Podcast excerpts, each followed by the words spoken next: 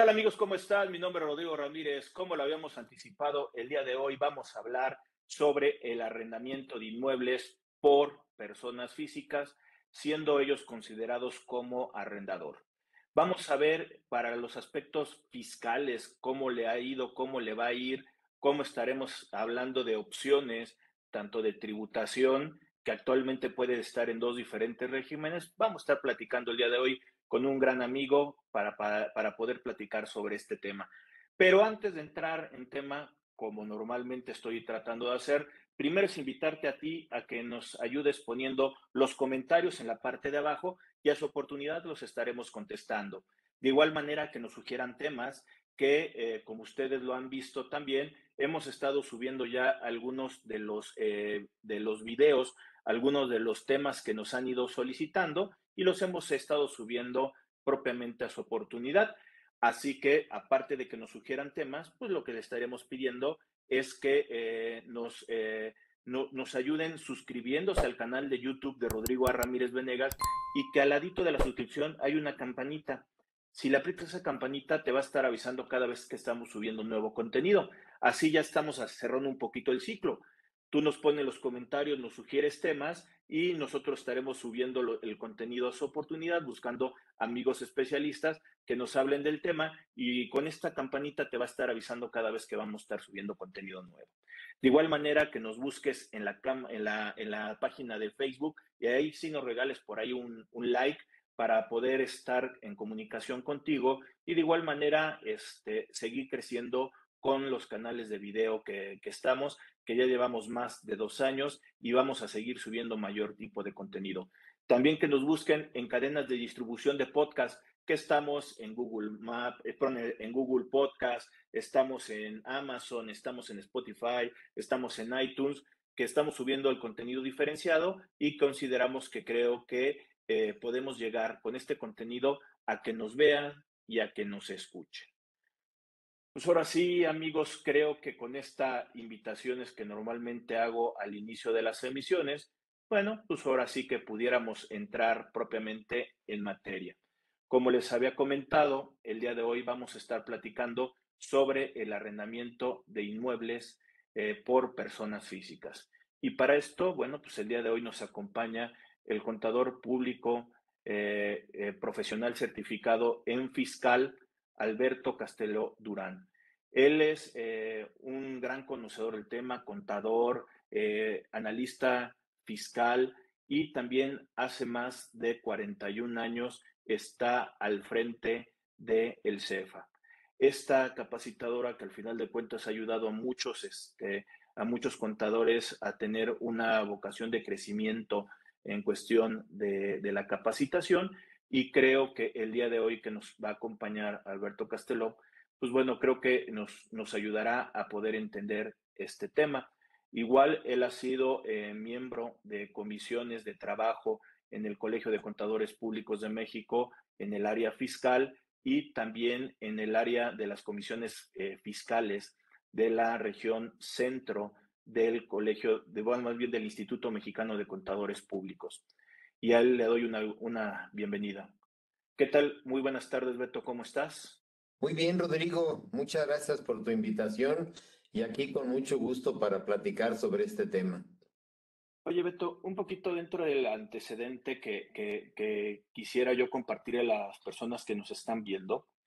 Este régimen es uno de los regímenes que yo puedo considerar como frecuentes. Para las personas físicas podemos separar que está sueldos y salarios, actividad empresarial y profesional, está arrendamiento de inmuebles, como algo que yo me doy de alta y que estoy obteniendo ingresos recurrentemente, incluidos los dividendos e intereses, que digamos que son regímenes que vas hacia adelante y que tienen una actividad.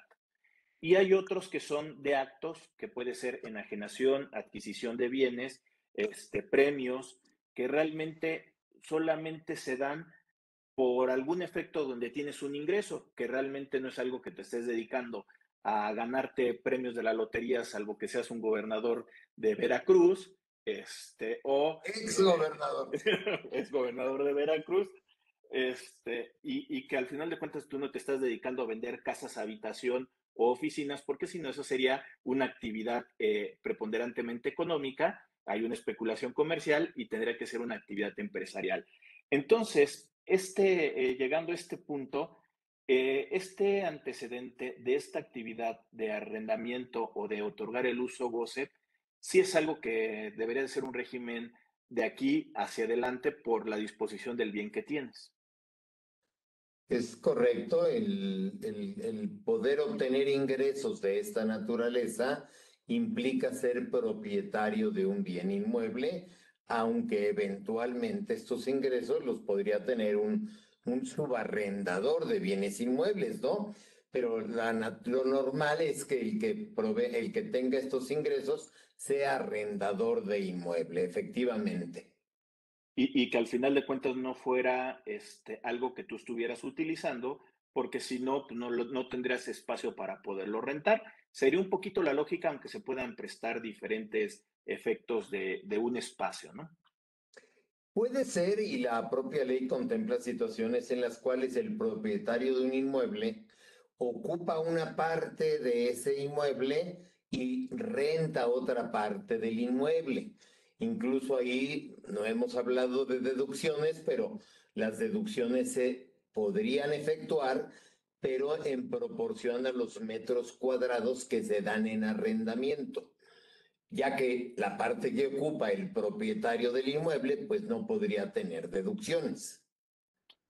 Oye, Beto, entonces siguiendo ahorita esta idea, residentes en México, en este caso personas físicas, que obtengan ingresos en México y cualquier parte del mundo que pueda tener en este caso un inmueble en propiedad y que le esté dando el uso goce a alguien más, sea una persona física o una persona moral, sería considerado el ingreso.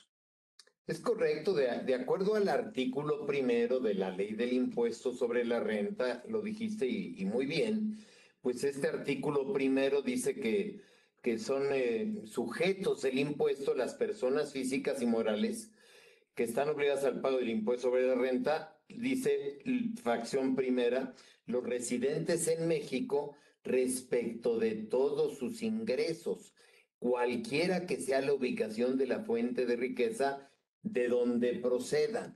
Entonces, pues puede ser el caso de una persona física que tenga uno o más inmuebles en territorio mexicano, pero igual tiene un inmueble en la Florida, en Estados Unidos, o igual lo tiene en Barcelona, en cualquier otro país, en cualquier otra ciudad, país del mundo, ¿no? Puede tener inmuebles y si los da en arrendamiento, los ingresos que obtenga serán objeto del impuesto sobre la renta. Nuestro país tiene un régimen de tributación mundial donde cualquier persona física que sea residente en México debe pagar el ISR por todos los ingresos que obtenga en cualquier parte del mundo.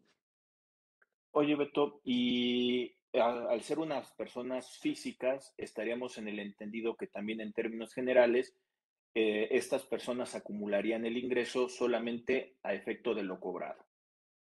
Efectivamente, este es un régimen que contempla la ley del ISR, es el capítulo tercero del título cuarto de la ley del impuesto sobre la renta y es necesario que estén efectivamente cobrados los ingresos para que puedan ser, para que deban ser acumulables.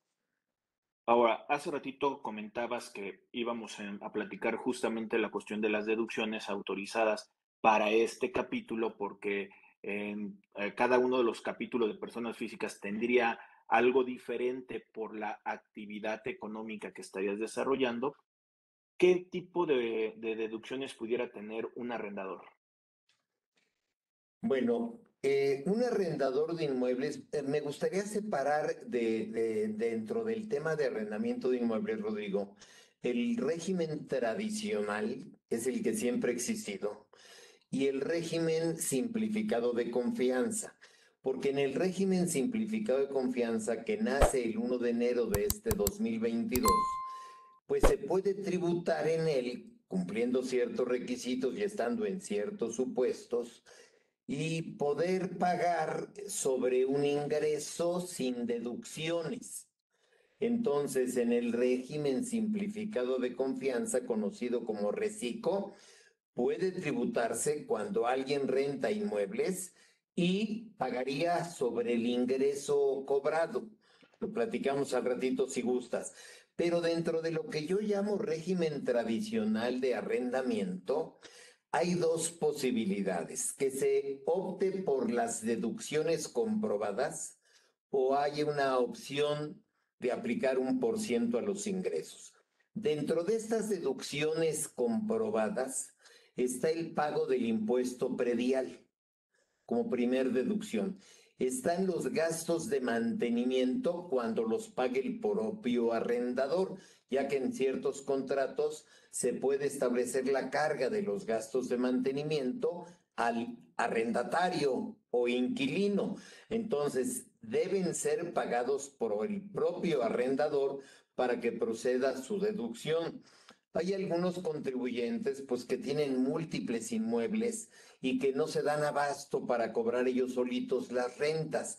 Entonces requieren de contratar trabajadores, requieren de contratar también algún comisionista para que consiga a los inquilinos, pagado honorarios para la celebración de los contratos. Entonces se permite la deducción de pagos de salarios, de comisiones, de arrendamiento, de honorarios pagados, y desde luego si hay trabajadores, las cuotas al IMSS, al Infonavit, el impuesto de nóminas, de todos aquellos que requieran tener para que les ayuden a cobrar las rentas, ¿no?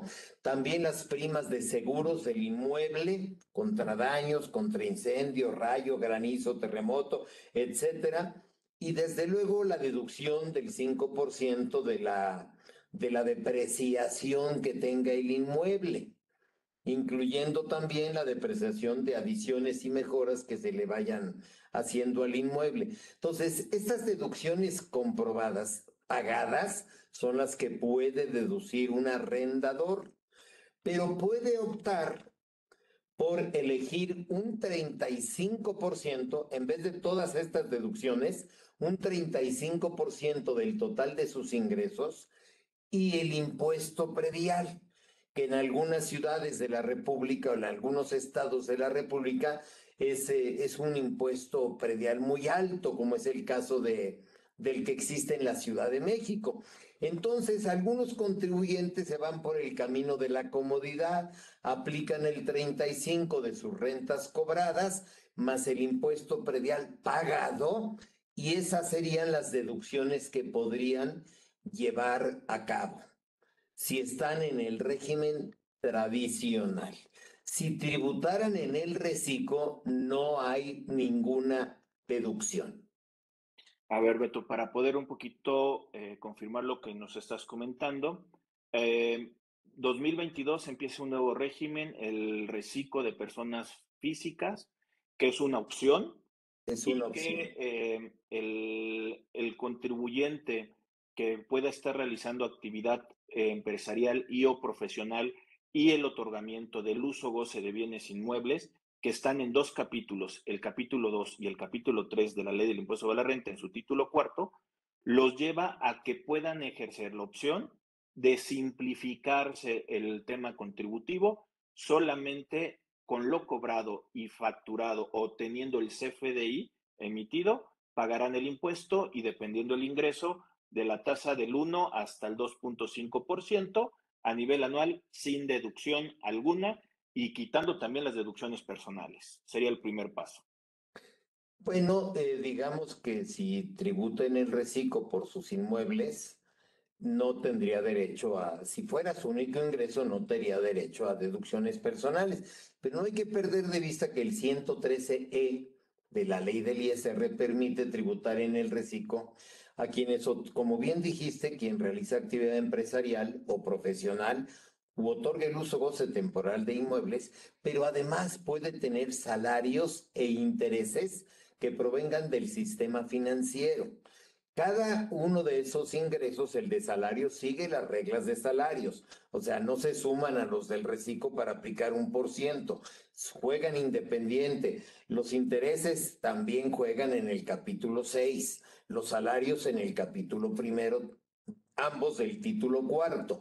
Y si hubiera deducciones personales, sí las podrían restar de sus ingresos de la suma de los acumulables de salarios y de intereses, ¿no? Ahora, si hay un arrendador que su único ingreso es arrendamiento de inmuebles y elige tributar en el RESICO, bueno, pues no podría deducir ninguna de las permitidas en el artículo 151 de la ley del ISR. Ahora, complementando un poquito con el bloque anterior que acabas de estar diciendo, Beto, este arrendamiento normal o como veníamos antes del 2021. Tradicional, le llamé yo. El tradicional, venimos con dos efectos de deducciones, los comprobados y la deducción ciega, que siempre teníamos que hacer el comparativo para ver cuál es la que te convenía. Como dijiste también en la explicación, hay muchos que nos vamos por lo fácil y nos vamos a una deducción ciega porque hay veces que no tienes forma de poder comprobar. En la realidad, a mi arrendamiento se me hace muy difícil el identificar una deducción que esté vinculada con el mantenimiento y que sus mantenimientos son muy poco a comparación de la renta, esa plusvalía o ese rendimiento que tú le puedes sacar a la cuestión del inmueble. Entonces, muchos se van a la cuestión de la deducción ciega. Ahora entra en juego este RESICO, que también entraría en los de arrendamiento, y tendríamos que hacer números para ver qué es lo que me conviene. Las tasas mínimas que me dice el RESICO comparado contra lo que sería el 35%, o más bien la deducción del 35% o las deducciones tradicionales, y al final de cuentas hacer números para ver cuál es la que me conviene, ¿no? Sí, desde luego. Si alguien tiene una renta de 100,000 pesos, y resta el 35, le quedan 65. Más o menos serían 10,000 de predial, bueno, 5,000 de predial al mes. Estamos hablando de 40,000 de deducciones, se grabarían 60,000, pues ya pagan fácil el 20%, son 12,000. Si nos vamos al 113 con 100,000, así en cálculos muy simplificados, ¿no? Pues hasta 208 le tocaría el 2%, le tocaría pagar 2,000 pesos, Rodrigo, contra unos 20,000, le salen 10 veces menos el impuesto. Así, entonces, muy rápidos, ¿no? Sí, y aparte, pues al final de cuentas estamos hablando que tendremos que hacer el número para ver cuál es la conveniencia y sobre todo también lo que he estado yo hablando del RESICO, hacer proyecciones. O sea, no solamente lo que tenemos el día de hoy, sino hacer una proyección de unos 2, 3, 4 años, 5 años para saber cómo vamos a tener el arrendamiento en este caso y si vamos a invertir, vamos a hacer adecuaciones, vamos a hacer mejoras para ver el impacto que pudiéramos tener, aunque no lo hayamos realizado todavía, pero para ver cuál es el régimen que nos pudiera estar comiendo y seguirnos ahí ya lineal sobre ese régimen de acuerdo a la elección numérica que nos convenga. Sí, no hay que irse por el resultado del momento. Yo ahorita dije, pues le sale mejor tributar en el RESICO. Pues sí, pero puede haber otro contribuyente que cobra 100,000 de renta, pero el inmueble que da en arrendamiento lo adquirió con una deuda de 3, 4 millones de pesos y pues a lo mejor los puros intereses ya le permiten, con los intereses y la depreciación del inmueble, puede tener hasta pérdida, ¿no? Y esa pérdida se le permite disminuir, no le llaman pérdida, pero es el exceso de deducciones sobre ingresos, pues se puede disminuir de los otros ingresos, excepto salarios y asimilables, y excepto actividad empresarial y profesional. Entonces sí puede haber algún arrendador que su inmueble lo va a pagar a varios años, y en los primeros años con intereses y depreciación pueda tener pérdida y ni siquiera le conviene el RESICO, porque en el RESICO, aunque sea poquito, pagaría algo, ¿no? Hay que hacer cuentas, y no solo de un ejercicio, sino de varios, de lo que puede venir en los siguientes años. Oye, Beto, y siguiendo entonces ese orden de ideas, yo ya tengo calculado, analizado o proyectado cómo voy a venir en la cuestión de los años. me conviene, ya sea la versión tradicional, como lo estás diciendo, la deducción ciega o la deducción con la cuestión de los gastos. ¿Cómo determino el pago de impuestos provisional en el arrendamiento tradicional? La regla general es que a los ingresos cobrados les restes las deducciones autorizadas y sobre el resultado, pues apliques la tarifa del artículo 96 y el resultado sería el pago provisional. En esas, el pago provisional mensual como regla general, pero puede ser también trimestral cuando sea el primer año y los ingresos no rebasen 10 UMAs, o puede ser que ya no sea el primer año, sí, pero que tus ingresos no rebasen 10 UMAs. 10 UMAs actualmente mensuales son 29,250.90. Entonces, si alguien tiene una renta que no rebasa esa cantidad, sus pagos pueden ser trimestrales. Y si lo hace de manera más sofisticada a través de un fideicomiso, pues los pagos serían cuatrimestrales, en mayo, en septiembre y en enero. Es decir, depende del caso de cada contribuyente, podrán ser mensuales, trimestrales o cuatrimestrales. Oye, Beto, hay gente que de plano no está dado de alta, tiene un inmueble y lo está rentando, pero como no les piden comprobante para poder ellos hacerlo deducible, pues no lo emiten y al final de cuentas estamos hablando que no hay, ellos mismos no estarían declarando. Esto también, para que se entienda, no es una exención las sumas que estás comentando, solamente es una medición para saber si tienes o puedes ejercer la opción de presentar tus pagos provisionales trimestrales. Pero realmente no es una exención. Tendrías que darte de alta, seguir toda la monserga que son las citas ahorita en la cuestión del SAT, darte de alta por el título, sacar tu fiel, sacar los sellos y timbrar, aunque ellos no hagan nada tus inquilinos con el comprobante, deberías de estar emitiendo comprobante. No es una exención.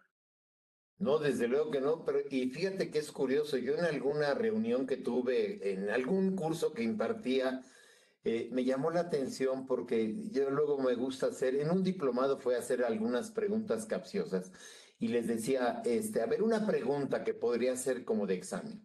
Un contribuyente da en arrendamiento un departamento habitacional, pero no emite el CFDI. ¿Estaría obligado a hacer declaración? ¿Y qué crees que varios contestaron? Pues no, porque no emitió el CFDI. No, desde luego que está obligado. El que no emita CFDI y no declare, pues no implica que esté haciendo lo correcto. La gente luego cree que está exenta, como tú dijiste, ¿no? O la otra que te hubieran contestado, no porque me lo depositan en la cuenta no fiscal. Ándale, sí, o me los dan en efectivo, ¿no? Que sería la cuestión de los casos. Que fíjate que sí, en el artículo 93, pues sí hay una exención para la cuestión del arrendamiento, pero son las famosas rentas congeladas, que realmente como no te permiten subir el precio por el tema de gobierno, pues bueno, te dan la exención, pero solamente sería en el único caso. Para todos los demás, ya tocamos el artículo primero de la ley de impuesto sobre la renta, sí deberíamos de estar pagando impuesto, en temas provisionales, tal vez trimestrales. Sí, desde luego. Lo de rentas congeladas, creo que hubo un decreto que las iba a descongelar, ya no sé en qué quedó.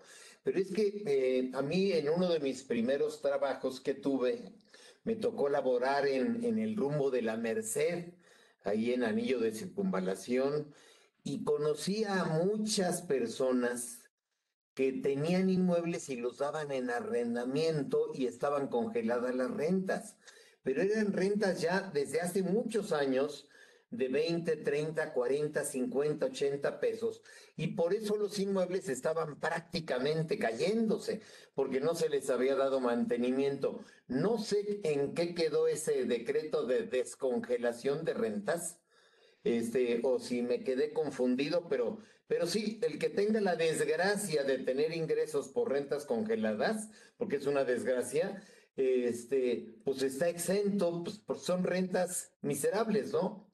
Sí, y fíjate que también yo recuerdo que también habían comentado que iban a cancelar esto, pero nada más para poder confirmar, pues bueno, estaríamos hablando que estaba dentro de la fracción número 18, que sería los que provengan de contratos de arrendamiento prorrogados por disposición de ley, que son las famosas rentas congeladas, y que seguramente por ahí, de acuerdo a lo que comentas de tu experiencia, pues muchos eran los que estaban en los centros de las ciudades para que al final de cuentas no subieran la cuestión de los precios, porque no era en cualquier lugar, sino realmente era en algo que estaba por ahí para un tema hasta cultural y que no perdiera esa idiosincrasia de las famosas vecindades, hablando por ejemplo de la Ciudad de México, ¿no? Pero creo que al final de cuentas, como dices, pues como se quedaron congeladas, pues el importe ya es muy, muy bajo. Sí, es bajísimo y pues sí, desafortunados propietarios de esos inmuebles, porque mientras sus inquilinos sigan ahí, si es que no procede el que yo digo decreto de descongelación de rentas, pues tienen ingresos bajísimos, ¿no? Oye, Beto, y ya viendo entonces estos pagos provisionales, también creo que había que hacer la aclaración que hay diferentes tarifas para poder determinar el impuesto sobre la renta hablando de personas físicas. Para este caso de arrendamiento es lo cobrado solamente en el mes y en la tarifa mensual. Es correcto, para quien los hace mensuales, ingresos cobrados del mes menos deducciones pagadas del mes. Para el que lo hace trimestral, pues lo mismo, pero trimestral. Y para el que lo hace a través de un fideicomiso, pues los ingresos de 4 meses, porque ahí el pago es cuatrimestral. A lo que voy, que en naturaleza no es acumulado como fuera una actividad empresarial y profesional. No es acumulado. No. Puede ser que la persona tenga actividad empresarial y hará su pago provisional separado del pago de arrendamiento. No, fíjate que la pregunta que iba era, actividad empresarial y profesional, yo acumulo mis ingresos por periodo. De enero a julio, en el caso de arrendamiento, solamente sería lo cobrado en el mes de julio. Es correcto, solamente lo cobrado y lo pagado en el mes de julio. Como una deducción. Sí. Y al llegar la declaración anual debería de ser algún efecto cero. Pues pudiera ser un efecto cero. Hay un caso en el que le podría dar a favor, inclusive el que hace pagos provisionales que aplica la deducción ciega y el predial, eventualmente puede cambiar al presentar la declaración anual a deducciones comprobadas, porque resultó que tuvo más, ¿no? Al hacer la cuenta y presenta declaración y podría tener incluso saldo a favor, o también la ley nos permite que el último pago del año sea acumulado, que no incluya lo del mes o lo del periodo, sino que incluya lo de todo el año, todos los ingresos del año menos todas las deducciones del año, como para que ya el último pago sí salga tablas, ¿no? Y hace ratito comentabas de las deducciones personales que estos, al ser el arrendamiento tradicional, podría ser un saldo a favor por los efectos que esto a nivel de pagos provisionales no me permiten su disminución, y aquí sí entraría. Es correcto, sí. El que aplique el régimen tradicional de arrendamiento tiene derecho a deducciones personales, sí, desde luego. Ahora, soy un arrendador, persona física, le presto el inmueble a una persona moral, y por ahí me habla de las retenciones, incluida también el RESICO, que hace ratito lo mencionabas. ¿Le prestas o le das en arrendamiento? Le doy en arrendamiento. Sí, si le das en arrendamiento a una persona moral y estás tributando en el régimen tradicional, te va a retener el 10% de ISR. Pero si tú le demuestras que estás en el RESICO y emites el CFDI, no le vas a poner 10% de retención, le vas a poner el 1.25%, porque la persona moral está obligada a retener cuando le paga a alguien del RESICO, sea por arrendamiento o por actividad empresarial o profesional únicamente, el 1.25%. Ok, Beto. Y para poder ir amarrando también la cuestión tributaria, en el caso del IVA, ¿qué efectos pudiéramos tener en cuestión de arrendamiento? Pues en el caso del IVA es igual si optaste por deducciones comprobadas o si optaste por el 35% de deducción ciega, tienes derecho a que puedas acreditar el IVA de todos aquellos comprobantes que efectuaste por gastos de mantenimiento, por las deducciones permitidas, ¿no? Por todas las deducciones que te permite la ley del ISR, puedes acreditar el IVA en los términos del artículo 32 de la ley del IVA. Incluso algunos les entra la duda porque dicen, yo estoy deduciendo el 35% y no deducciones comprobadas, pero sí tengo deducciones comprobadas que traen IVA y entonces puedo acreditar el IVA aunque no lo haya deducido para ISR. El requisito para acreditar el IVA es que los comprobantes fiscales reúnan los requisitos para deducirse. Si son deducibles, el IVA que tengan es acreditable, siempre y cuando el inmueble que se esté otorgando en uso goce temporal sea para fines distintos de habitación, porque si el inmueble se destina a casa-habitación, no causa IVA la renta, y entonces los IVAs que tenga el contribuyente no los puede acreditar. Ahora, puede haber un contribuyente que tenga inmuebles que da en uso, inmuebles habitacionales, inmuebles de locales comerciales, de oficinas, de usos diferentes al de casa-habitación, y ahí tendrá que identificar plenamente cuáles comprobantes que traen IVA se identifican con casa-habitación y cuáles con las otras actividades, porque todos los de casa-habitación no van a ser acreditables. Todos los de uso distinto de habitación sí son acreditables. Y si eventualmente tuvieran gastos comunes, pues serán acreditables en la proporción que representen los gravados respecto del total de actos. Entonces, en el caso del IVA, digamos que es normal mis gastos comprobados con comprobante acreditable comparado contra el IVA que yo estoy trasladando, lo enfrento, me dará por pagar o me dará saldo a favor, independientemente esté utilizando deducción ciega o esté yo en el RESICO, independientemente de eso yo voy a poder utilizar los comprobantes para efectos del IVA, siempre y cuando esté yo con una actividad gravada o parcialmente gravado, porque si estoy arrendando casa-habitación, seguramente yo no estoy trasladando el IVA y por lo tanto no habría una forma de poderlo recuperar y es lo que se conoce como el famoso IVA costo en esos menesteres. Es correcto, Rodrigo. A la ley del IVA no le importa en qué régimen tributas en el ISR. A la ley del IVA le importa que esos gastos que estás tú pretendiendo, que esos CFDIs que contienen IVA que quieres acreditar, estén reuniendo los requisitos que exige la ley del ISR para que sean deducibles. Ahora, en la ley del IVA también hay una retención en cuestión del otorgamiento del uso goce. También cuando estoy hablando que yo soy una persona física y le hago le doy el otorgamiento a una persona moral, también habrá una retención. Sí, ahí se está obligado a retener el IVA, pero en el reglamento se permite retener 2/3 partes.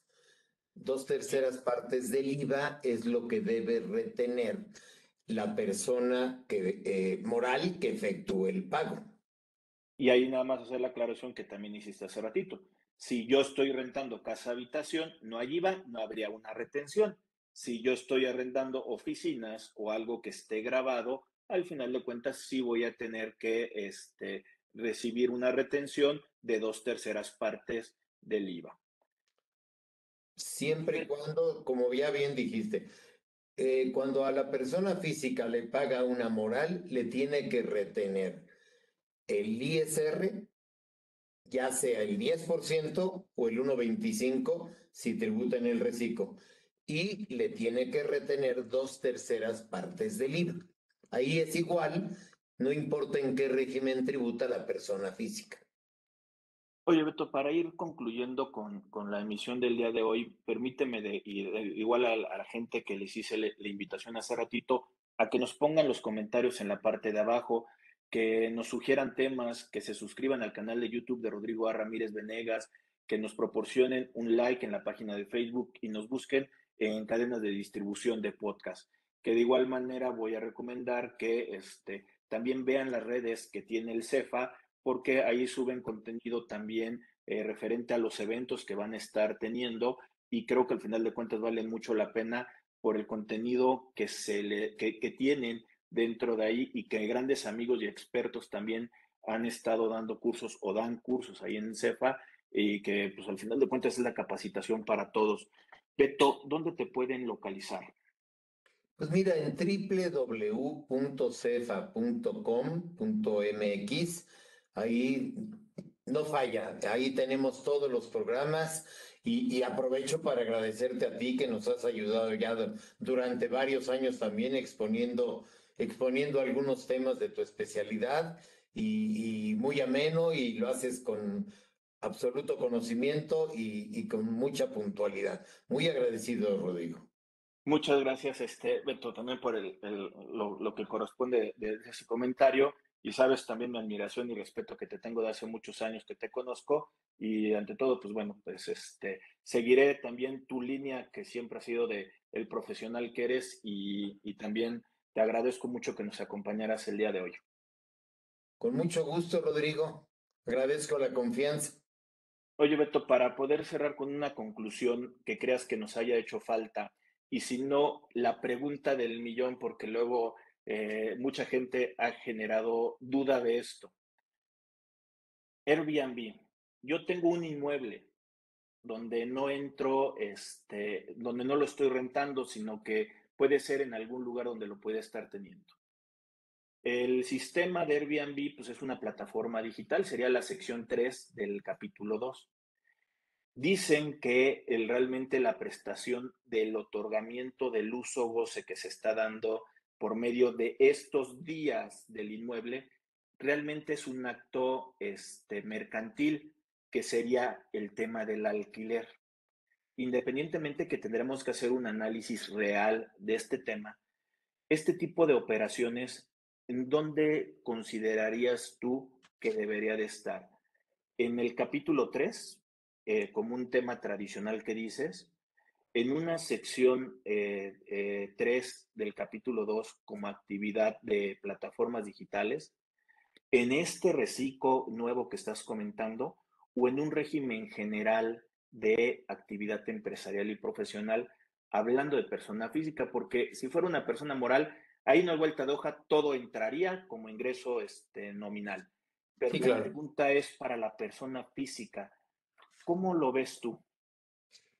Pues mira, a mí no me parece mal que dentro de las actividades empresariales esté la sección 3 de Airbnb, vaya, no de Airbnb, de las plataformas, ¿no? Uh-huh. Porque en este régimen de actividad empresarial, pues tenemos el régimen que conocemos como general, que es para actividad empresarial y profesional, ¿no? Que es la sección 1.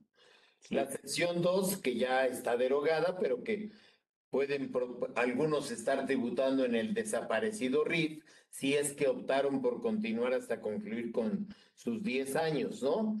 Y luego viene la sección 3, pues que se denomina de los ingresos por enajenación de bienes o prestación de servicios a través de Internet mediante plataformas tecnológicas.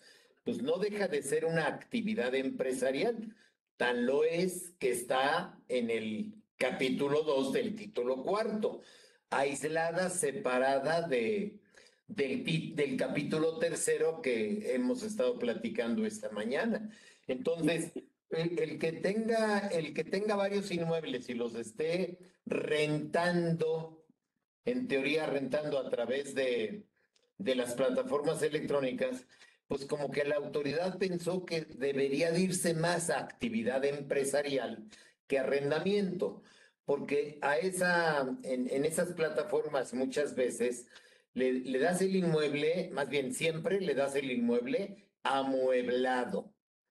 Y muchas de las veces hasta con personas que atienden a los huéspedes, es como si fuera un hotel, porque se les da el servicio de limpieza, se les da en muchas ocasiones hasta el servicio de cocinera, y es casi como si fuera un hotel, ¿no? Entonces, hay desde el que pone en Airbnb y llega el que va a ocupar el inmueble sin que lo reciba nadie, o hay veces que tienes un mozo, tienes una persona que te hace de comer, tienes una persona que tiende las camas, hace la limpieza.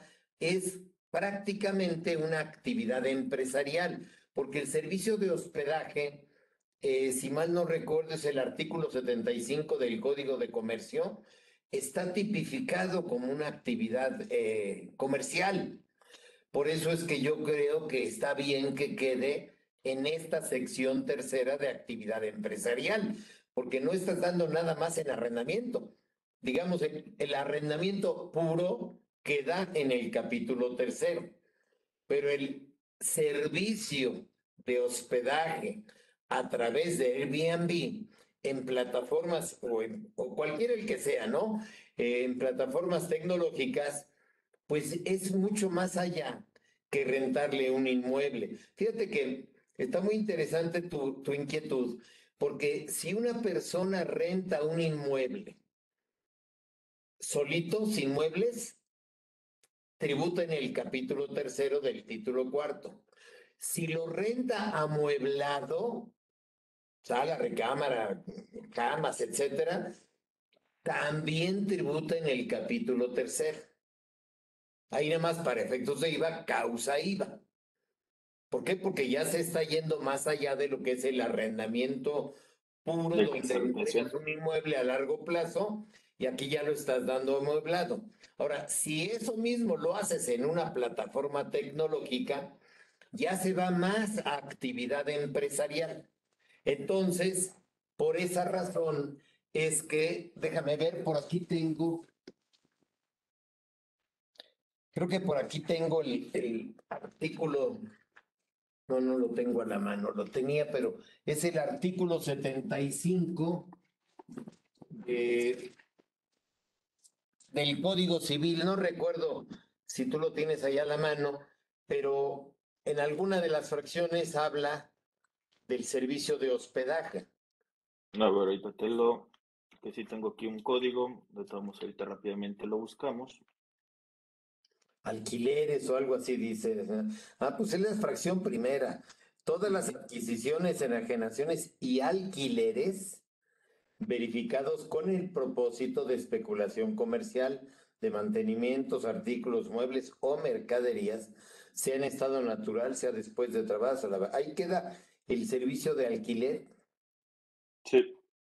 Más bien no dice servicio, simplemente es un acto de comercio, el alquiler de bienes. Y fíjate que ahorita que ya estás dando la cuestión del fundamento, Beto, creo que ha sido claro. Independientemente de la autoridad, ha llevado que este tipo de alquiler realmente es una actividad empresarial por la especulación del inmueble, porque realmente le está sacando un rendimiento a algo que tienes por ahí estancado. Si por alguna razón este inmueble es arrendado de manera civil, estamos hablando que entraría en el capítulo 3, como lo acabas de comentar, por la cuestión del arrendamiento. Y ahí utilizar los mecanismos de deducción por el arrendamiento del propio bien. En el alquiler hay una especulación comercial. Entonces, sea por régimen general, porque también el alquiler lo puedes hacer por tus propios mecanismos a través de una página de internet sin entrar en este tipo de plataformas, también estaremos hablando que debería de caer como actividad empresarial, de acuerdo a lo que estoy entendiendo de lo que comentas y que también comparto tu opinión, y que aquí al final de cuentas pudiera entrar hasta el RESICO porque es una actividad empresarial y también pagar menos impuestos, pero siempre y cuando no se esté rentando por medio de plataformas. Porque si no, sería la sección tercera. Sí, fíjate que en el artículo 100, que es el primero, en la sección primera de actividad empresarial, nos dice que para los efectos de este capítulo se consideran ingresos por actividades empresariales los provenientes de la realización de actividades comerciales. No define qué es comercial, ni industrial, ni agrícola. Pero luego nos vamos al Código Fiscal y en el artículo 26 del Código Fiscal, ahí precisa con toda claridad que es este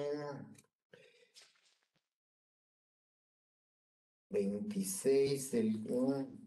Ya me ofusqué, no sé si es el 26. Es el 16. Es el 16, perdón. Me traicionó ahí una decena. El 16 define qué es cada una de esas actividades. Y en lo relativo a actividad comercial, nos manda a lo que acabamos de leer ahorita, Rodrigo, al Código de Comercio. Y sí, entonces, las comerciales son de conformidad con las leyes federales que tienen este carácter, del carácter comercial, y caemos en ese artículo 75 que dices. Así es. Ahí nos manda exactamente la fracción primera del 16 a las actividades comerciales. Y estas están definidas en el 75 del código. O sea, no hay duda que el que está haciendo eso lo haga a través de plataformas o lo haga, como tú dijiste, vamos a decirlo, fuera de plataformas, está realizando una actividad comercial. Y por ello no debe tributar, ante tu pregunta de qué opinaba yo, no debe tributar en el capítulo 3, porque inclusive si nos vamos al, si quieres ya para concluir, no sé cómo andamos de tiempo, pero en el capítulo de arrendamiento dice, se consideran, artículo 114, Rodrigo, se consideran ingresos por otorgar el uso goce temporal de bienes inmuebles los siguientes. Primero, fracción primera, los provenientes del arrendamiento o subarrendamiento y en general por otorgar a título oneroso el uso goce temporal de bienes inmuebles en cualquier otra forma. Segunda fracción, los rendimientos de certificados de participación inmobiliaria no amortizables. Entonces, aquí está perfectamente definido cuáles inmuebles quedan en el capítulo tercero y es cuando se está realizando una actividad civil. Y yo creo que ahorita con el fundamento que nos estás dando, creo que quedaría más claro y bueno, ante todo es el respeto también de la opinión de las personas que nos están viendo, que este es un tema que se ha estado discutiendo, por lo menos me ha tocado ver de hace tiempo. El objetivo de esta pregunta va más ligada a que ustedes vean todo el alcance que pueden tener. No por el simple hecho de decir que estoy rentando, debería de caer en la cuestión del capítulo. Cada quien analizará, cada quien verá la cuestión de su forma. Aquí las opiniones, pues obviamente las está compartiendo Beto y las comparte su servidor, pero al final de cuentas cada quien debería de hacer su propio análisis respecto a cada uno de estos temas, justamente por la definición de un acto civil y de un acto mercantil que me lo da la cuestión del Código de Comercio. Sí, incluso si me permites, dame un tantitito y déjame ver si puedo ir al artículo 750.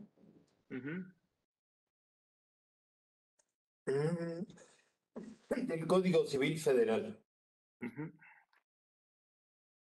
A ver si en algo más. Aquí lo tengo. Son bienes inmuebles, fracción primera, el sueldo y las construcciones adheridas a él, plantas y árboles, todo lo que esté unido a un inmueble de manera fija, de modo que no pueda separarse sin deterioro del inmueble objeto adherido, estatuas, relieves, pinturas, objetos de ornamenta colocados. Siguiente fracción, los palomares, colmenas, estanques, peces. Siguiente fracción, maquinarias, vasos, instrumentos, utensilios, los abonos destinados al cultivo, los aparatos eléctricos, accesorios adheridos a él, los manantiales, animales de pie, diques de construcción, derechos reales sobre inmuebles y las líneas telefónicas. Sí, no, creí que ahí venía algo acerca de inmuebles destinados a arrendamiento, pero pues no, sin duda alguna, bueno, en mi opinión, cuando tú estás dando ya en uso como tipo hotel, o sea, fíjate que alguien podría tener una casa con muchas habitaciones y convertirla en hotel y se olvida de plataformas. Oye, esas rentas las va a incluir en el capítulo tercero, pues ya ese es un hotel, es una actividad empresarial. Yo creo que es por lo que comentas, ¿no? Le estás dando servicios de atención, porque como hay más habitantes o más inquilinos en la habitación, pues hay un comedor común, hay un baño común, hay limpieza común, entonces se convierte más en una cuestión más comercial por la especulación de la renta que realmente la renta del propio inmueble, que será un acto civil. Pues sí, como cuando yo llego a un hotel, no digo, vengo a que me renten por una noche una habitación. Lo curioso es que en el hotel, cuando te cargan el importe del hospedaje, sí te ponen renta. Por ejemplo, renta 1,000 pesos. Pero en realidad el hospedaje es un servicio. Así es. Pero sí, que ellos le llamen rentar, no me están rentando. Si me rentaran un día, podría yo aplicar el Código Civil como arrendamiento y al día siguiente les digo, no me salgo y además no les pago y demándenme. No, es un servicio de hospedaje. No estoy rentando por un día. Sí, aparte ya entraremos en cuestiones meramente de estrategias, porque también recordarás que vienen luego las facturas de Uber que te dicen renta de vehículo con chofer. Realmente eso es una transportación de pasajeros. No es una renta del vehículo, no estoy rentando propiamente el vehículo, pero ya son términos que si nos vamos a una materialidad o sustancia económica, realmente es otra cosa lo que sabemos que es. Así es, Rodrigo. Beto. Da para mucho este tema, sin duda alguna. Beto, de nueva cuenta, muchas gracias por acompañarnos el día de hoy. Creo que esta experiencia que nos estás dando y como nos estuviste compartiendo el tema de este capítulo 3 del título 4 de arrendamiento de bienes inmuebles de personas físicas, el tradicional, como tú lo denominaste, creo que nos ha ayudado mucho para poderlo entender y diferenciarlo y también para poderlo asimilar al nuevo régimen que tenemos de régimen simplificado de confianza, que viene también como una forma opcional de que también puedes tributar en este tipo de ingresos. Hay que ver qué impedimentos hay, ¿eh? No cualquiera puede, ya no lo vimos, pero no cualquiera puede. El que sea socio o accionista de una persona moral ya no puede tributar en el RESICO, entre otros casos, pero quizá pueda ser motivo de otra plática en otra ocasión. Con todo gusto, Beto, yo creo que sí te buscaré para poder platicar justamente de este complemento, pero bueno, el día de hoy por lo menos te doy las gracias por acompañarnos y transmitirnos tu experiencia. Muchas gracias, Rodrigo. Hasta la próxima. Ante la distancia, Beto, te mando un fuerte abrazo, un saludo allá a la familia. Gracias, igualmente. Que nos ayuden a suscribirse, a compartir. Estamos en contacto. Saludos. Bye.